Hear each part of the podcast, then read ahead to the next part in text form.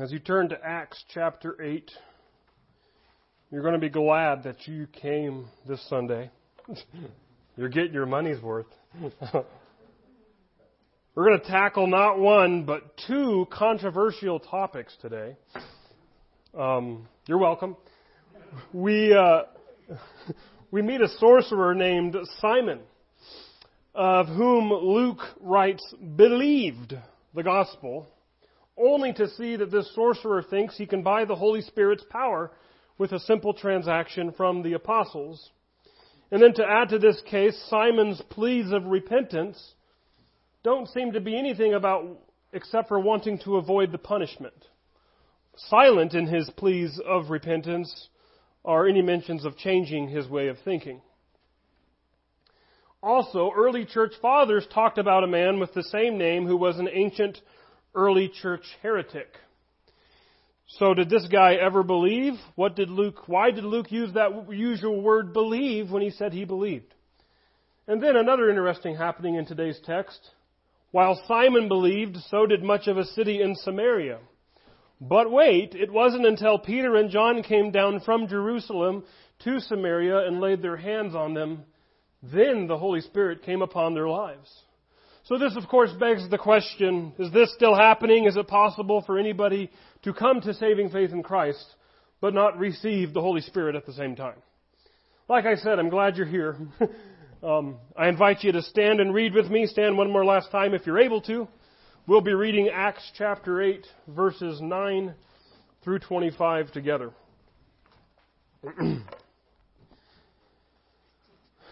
But there was a man named Simon who had previously practiced magic in the city and amazed the people of Samaria, saying that he himself was somebody great. They all paid attention to him from the least to the greatest, saying, This man is the power of God that is called great.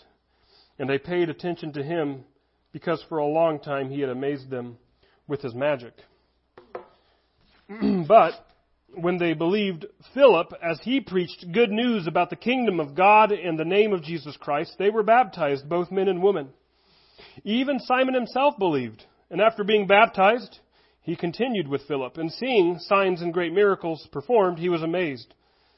Now when the apostles at Jerusalem heard that Samaria had received the word of God, they sent to them Peter and John, who came down and prayed for them that they might receive the Holy Spirit for he had not yet fallen on any of them, but they had only been baptized in the name of the Lord Jesus. Then they laid their hands on them and they received the Holy Spirit. Now when Simon saw that the Spirit was given through the laying on of the apostles' hands, he offered them money, saying, Give me this power also, so that anyone on whom I may lay my hands may receive the Holy Spirit. But Peter said to him, May your silver perish with you, because you thought you could obtain the gift of God with money. You have neither part nor lot in this matter, for your heart is not right before God. Repent therefore of this wickedness of yours, and pray to the Lord that if possible, the intent of your heart may be forgiven you. For I see that you are in the gall of bitterness and in the bond of iniquity. And Simon answered, Pray for me to the Lord that nothing of what you have said may come upon me. Now, when they had testified and spoken the word of the Lord, they returned to Jerusalem preaching the gospel to many villages of the Samaritans. Let's pray. Father, sometimes um, scriptures are so clouded by controversies that we have a tendency to want to ignore or minimize them. Or maybe we can't help but come to them and think nothing of those controversies, but rather, I pray that the original intent of your Spirit's writing these words through Luke would be made manifest today and that we might grow because of it. That you would use your word to change our hearts, to mold our hearts to be more like Jesus. And that your Holy Spirit would be at work and help us to do what it is you are telling us to do through these words. So I pray that you would move me out of the way and say what it is you desire. Give us open hearts and ears to receive your word. I pray against the enemy that he would have no say or hindrance upon what happens today. We ask this in Jesus' name. Amen. You may be seated. as you can imagine, we have a lot to cover. So we're just going to dive right in and meet Simon the way that Luke introduces him. We see here in Acts 8 verses 9, 10, and 11, but there was a man named Simon who had previously practiced magic in the city and amazed the people of Samaria, saying that he himself was somebody great. They all paid attention to him from the least to the greatest, saying, This man is the power of God that is called great, and they paid attention to him because for a long time he had amazed them with his magic. So we meet Simon, a magician. This was entertainment back then in Samaria. We still obviously have magicians today, but most people go out of curiosity and desires to be entertained, knowing that they are parlor tricks. Simon was likely into true spiritual demonic magic. I believe it was C.S. Lewis, he says there are two equal and opposite errors into which our race can fall into about the devils. One is to disbelieve in their existence, and the other is to believe and to feel an excessive and unhealthy interest in them. See, Satan's desires is to get people to not believe in God or to not believe in His goodness if people desire or end up believing in Him. So if he can convince people that he and his demons don't exist, he might get them to doubt that all spirituality doesn't exist. And I would say by and large that that's the state of the Western world. Religion is being relegated to superstitious. Many countries, however, have witch doctors and shamans and evil spirits, and that is relatively normal to them. The supernatural is almost a natural and normal part of life for them. In Samaria, Simon was a man who had magic, and he amazed the people of Samaria with his power. The hurdle was minimal in believing the supernatural, but was awe inspiring that here is a man who has such great power. And the word basically tells us here in Luke that he attracted every segment, every socioeconomic background. The wording here in verse 10 it says, This man is the power of God that is called great. The wording sounds pagan, but at the same time, it also sounds kind of Hebrew because rabbis sometimes referred to God as the power. So what's interesting is that in this phrase, referring to Simon, it almost perfectly captures and reflects the Samaritan culture at large. Because Samaritan culture had a, largely Hebrew Jewish roots, but as Samaria broke off and disconnected physically and geographically from the southern kingdom, we have at Samaria's founding, if you will, the Jews intermingling and marrying with Assyrians and other people of other uh, gods and cultures. And so we have in Samaria this weird air of some Jewish elements and some pagan and other God elements. Uh, kind of a, and kind of like the belief here that here is a man named Simon who is believed almost to be a deity. This man is the power of God that is called great. So he's a local celebrity. He's probably deified. And then the real God shows up. We read in verse 12, but when they, the local Samaritans, believed Philip, our evangelist that we read up on last week, who upon the persecution in Jerusalem, Philip came here to Samaria, and he was believed as he preached good news about the kingdom of God in the name of Jesus Christ. They were baptized, both men and women. Even Simon himself believed, and after being baptized, he continued with Philip, and seeing signs and great miracles performed, he was amazed. So here comes Philip. And we need to recall that coupled with his preaching is what we read up earlier in Acts 8, verses 5 through 8, which says, Philip went down to the city of Samaria and proclaimed to them the Christ and the crowds, with one accord, we're not talking about the Honda Accord, but with one accord, paid attention to what was being said by Philip.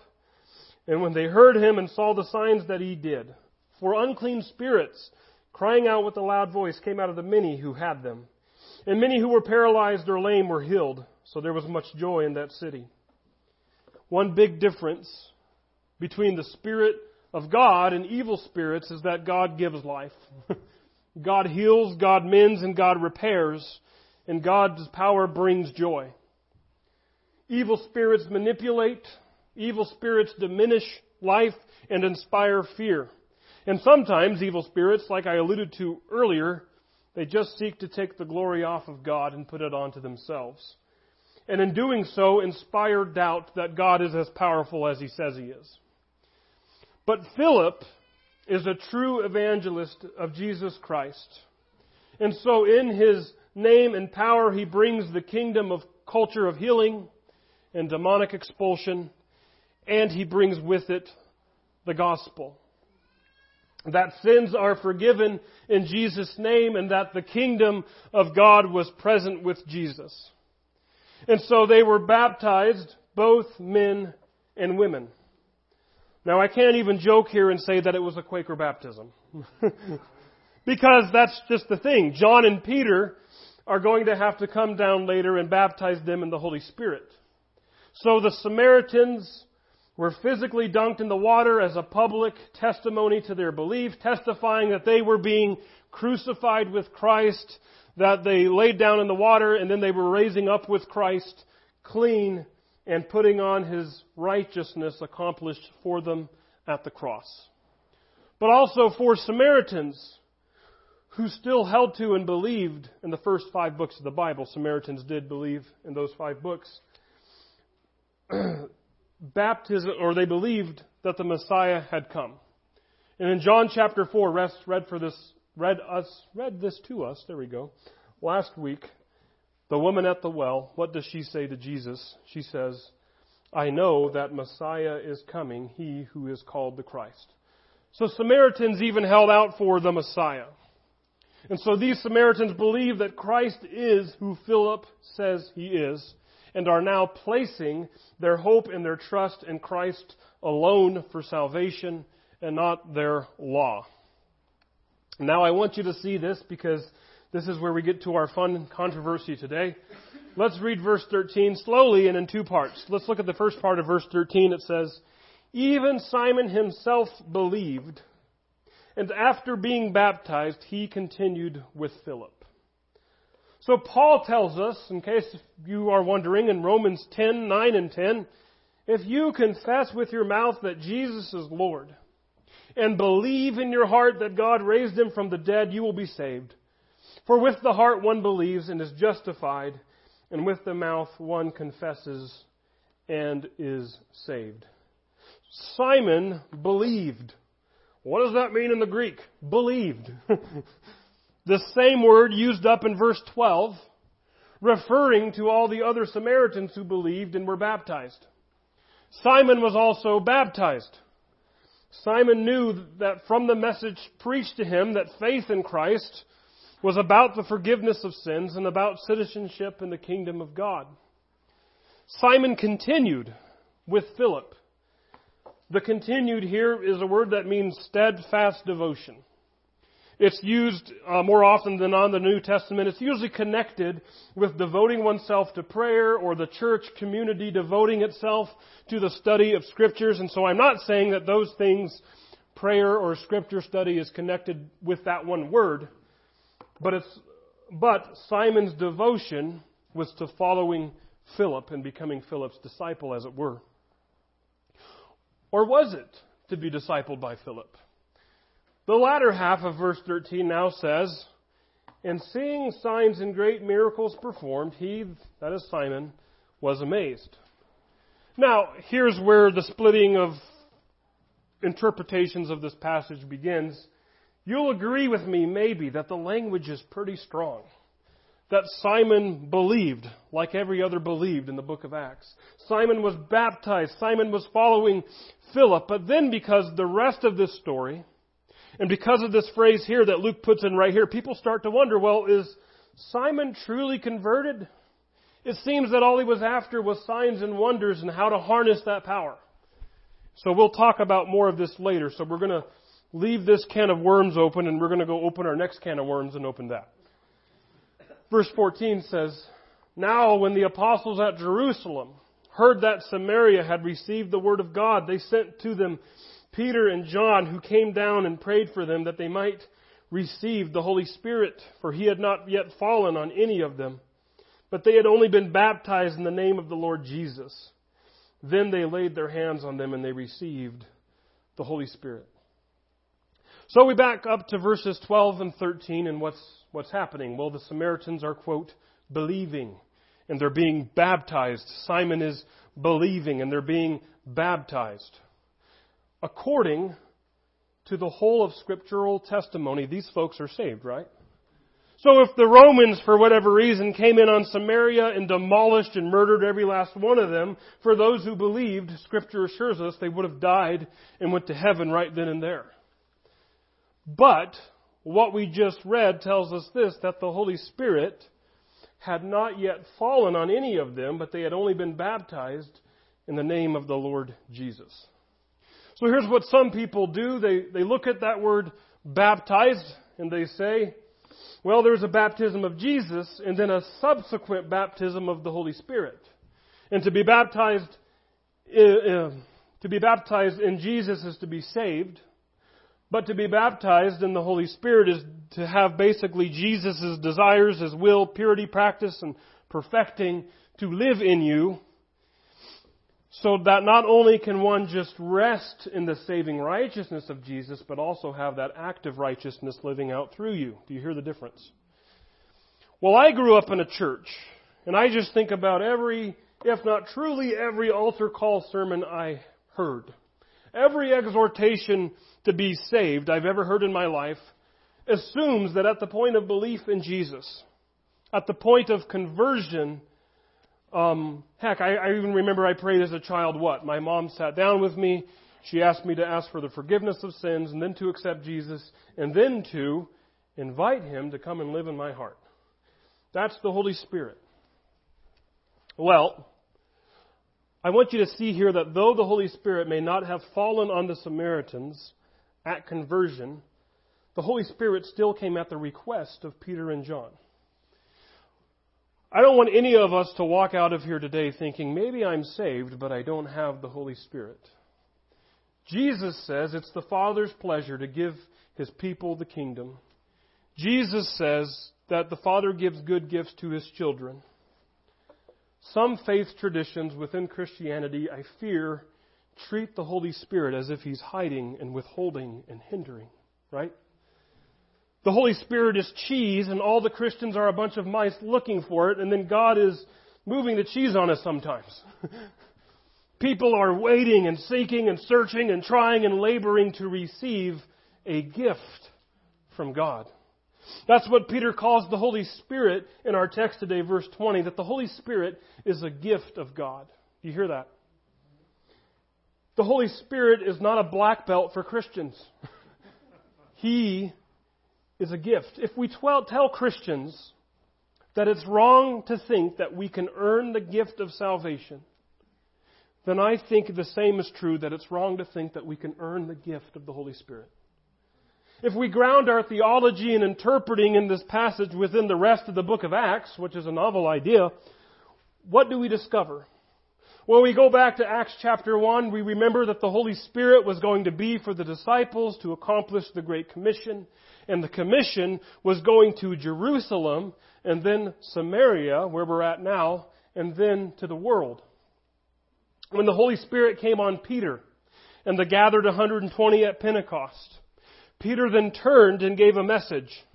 And at the end of that message, after Peter told them the truth, namely, that the Messiah came and you murdered him, they were cut to the heart and they asked, What do we do? Well, look at what Peter says in Acts chapter 2, verses 38 and 39. Peter said to them, Repent and be baptized. So far, that's the progression in Acts chapter 8. They believed and were baptized. Every one of you in the name of Jesus Christ for the forgiveness of your sins, and you will receive the gift of the Holy Spirit. Do you see how quick that is? To me, that sounds like it's back to back to back. Repent, be baptized, and receive the gift of the Holy Spirit. So now we have two conflicting messages, it seems, in Acts. We might ask, well, was that just for Peter's particular audience at Pentecost? Well, actually, Peter goes on to say in verse 39 For the promise is for you and for your children and for all who are far off, that includes me, everyone whom the Lord our God calls to himself. Paul would go so far to say in Romans chapter 8, verse 9 anyone who does not have the Spirit of Christ does not belong to him. So, the progression, if the progression is repent, baptize, receive Holy Spirit, well, then what's happening in Samaria? I think it's directly related to Pentecost. Actually, namely, I think John and Peter, the apostles, part of the twelve who were carrying out the Great Commission, maybe that's why Philip couldn't, or it could be that he just did not, out of deference and respect, pray for the, the Samaritans to have the Holy Spirit. But rather, two of the twelve are present to what some commentators call the Samaritan Pentecost. You think about the three great phases of the Great Commission Judea, and then there was the Pentecost in Jerusalem. Samaria, and here we have a Pentecost, if you will, for the apostles to witness. And then the world. Peter delivers the message to Cornelius and his household in Acts chapter 10 records another outpouring of the Holy Spirit and another manifestation of the Holy Spirit, like at Pentecost in Jerusalem and like in, here in Samaria. Does that make sense? Not saying you have to agree. Regardless, we know that Luke is recording the second phase of the Great Commission, right? First, the outpouring of the Holy Spirit here, and then at the very end of this episode, I'm going to do my hardest to, to get over my OCD and, and look at verse 25 now and not cover it later. but that is, we see about Peter and John now when they had testified and spoken the word of the Lord, they returned to Jerusalem preaching the gospel to many villages of the Samaritans. And then a quick trivial note, completely unrelated to my sermon. This is the last appearance of John in the book of Acts. So there you go. But the Great Commission has entered phase two, Samaria. And so I believe what's happening here is not a prescription of normal Holy Spirit behavior, right?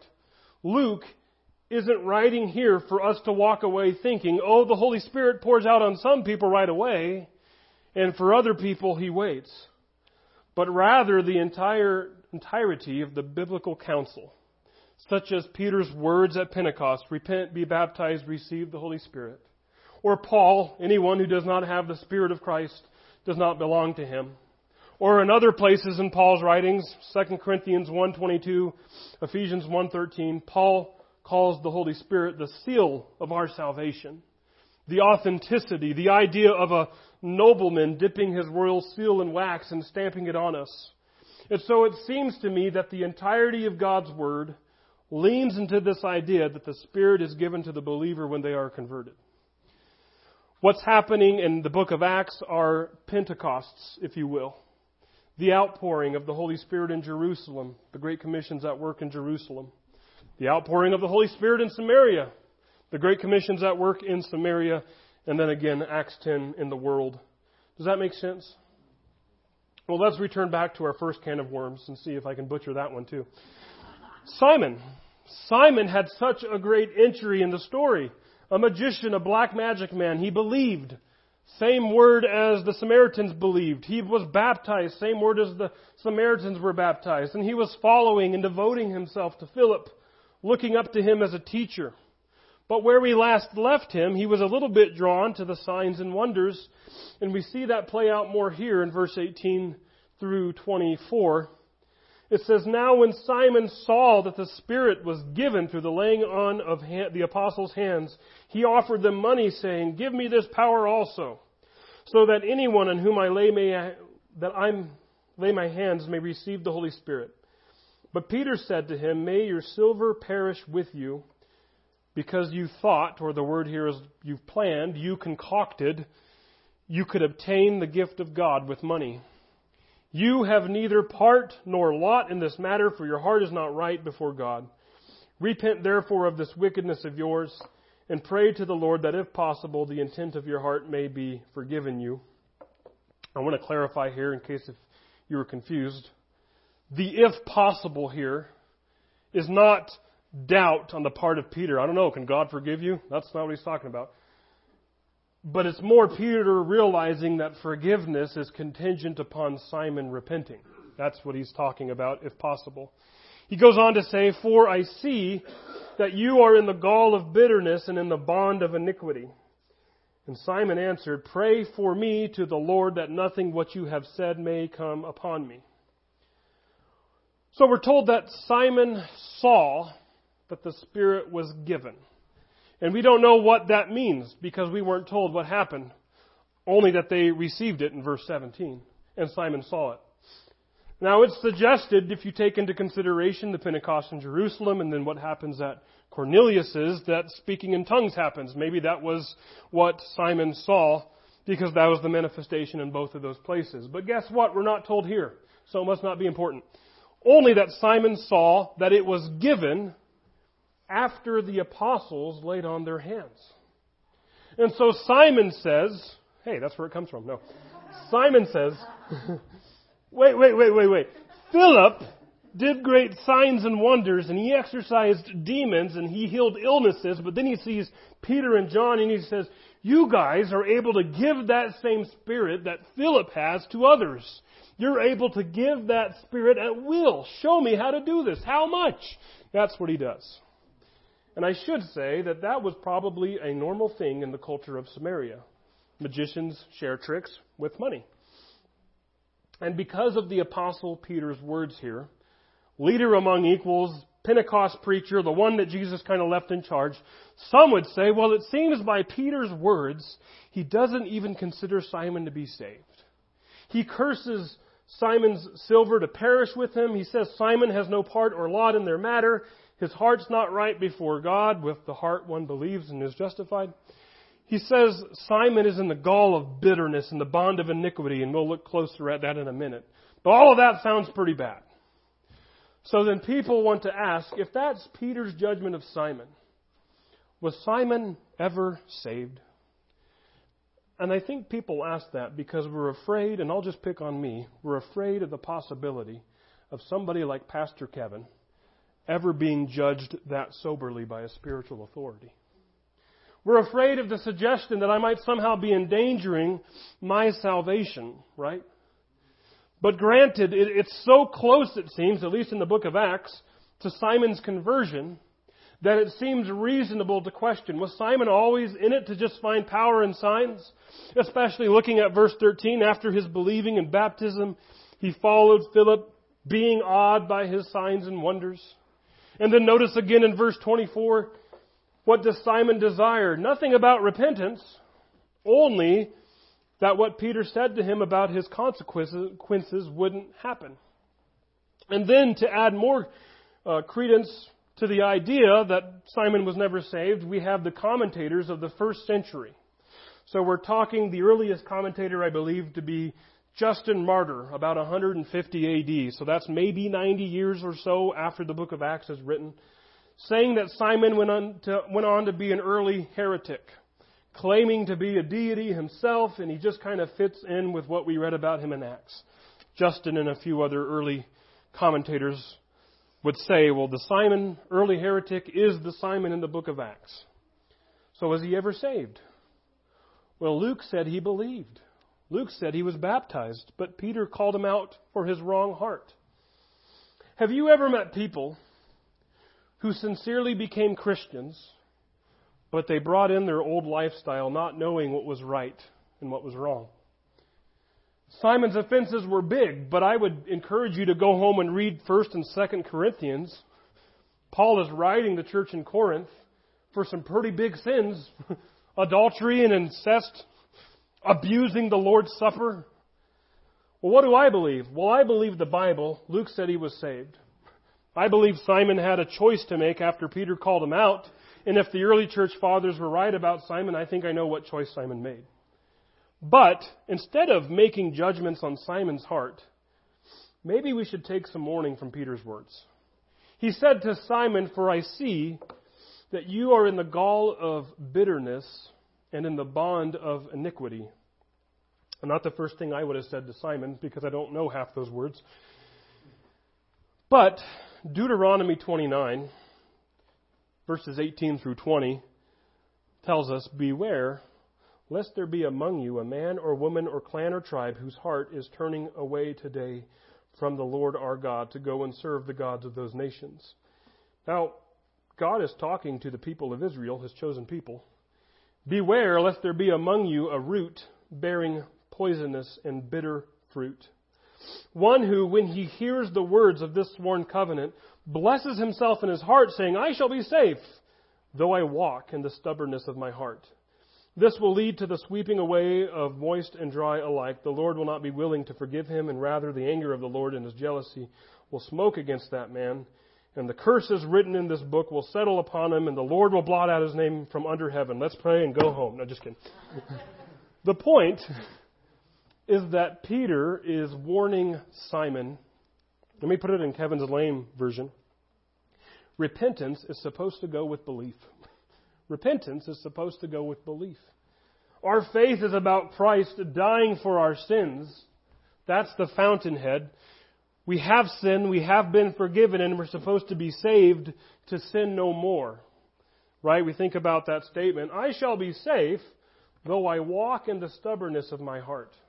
See, some people see Jesus and they see his cross and they see his crucifixion and they see his flesh being ripped off his back for our sins as a simple insurance picked up at the supermarket. Get baptized? Okay. Believe? Free gift. Got that. Moving on. What else can I get for my own glory? Right? Faith in Christ is not supposed to be treated lightly as a mere possession that we've obtained or acquired, but it's supposed to do something in our hearts. Simon heard it, he believed it, and you might be saying now, but you're preaching, and also Peter sounds like you don't think he was saved, and I'm saying, how many of us today believe in Christ to be forgiven, but then we live like Simon? Church is on Sunday, what today's Monday, and I got a whole schedule of things that don't glorify God, but pleasure myself. Bad TV shows, bad food that's not good for my body, bad influences. Christ is just among my possessions just not my obsession. Do you hear that? Peter says that Simon's in the bond of iniquity. His thinking is that if he is a new believer, but he still seems to be enslaved to his sins. He liked be call, being called a god among men. He liked to be given glory for his magic. And when he looked at his demonic magic and he found that it was nothing in comparison to God's awesome power, he wanted God's awesome power so that it might up his own reputation. It might raise up his admission prices to his magic shows, if you will.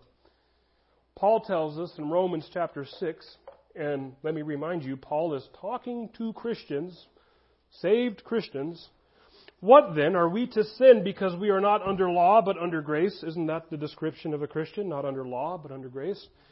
By no means do you not know that if you present yourselves to anyone as obedient slaves, you are slaves of the one whom you obey, either of sin, which leads to death, or of obedience, which leads to righteousness.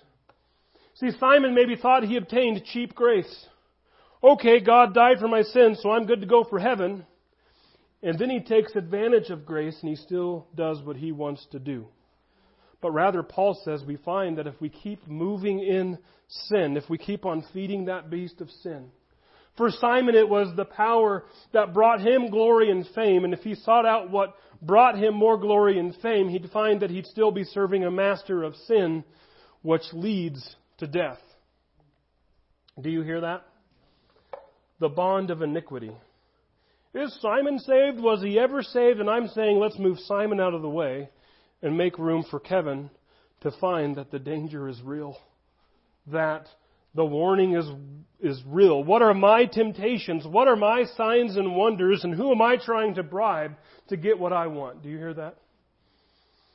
Am I minimizing Christ's death on the cross to be merely insurance for my soul while still trying to live to pump up my own ego? Am I treating Christ like a useless movie I bought some time ago but now just lives on my shelf behind all the other movies I've purchased since then? Because Christ to me was just another material possession that I purchased to keep my soul safe. And I believe that Peter and the disciples are in danger of dying every day under persecution because Christ is more to them than Simon wants to make him out to be. Amen. What are we saved for? Who is Christ to you? Who is Christ to me? Father, we thank you so much for the blood that you used to save us and for the power that you raised us with. Father, help us to not divorce the scriptures from conviction. Help us to not come to it all the time wondering about the Simons. Instead, help us to wonder about us at times. And to wonder if those words from Peter to Simon are words that we should take to heart because we know they are. Father, help us to not treat you or what you've done for us lightly. Help us to not use grace as a reason to sin. Help us instead to live out in the righteousness and power that you give us through the Holy Spirit. We do thank you for this gift from God. And we do thank you that we can walk in the power of the Holy Spirit and help us to do so each and every day. Father, we thank you and we ask and we pray all these things in Jesus' name. Amen. Amen.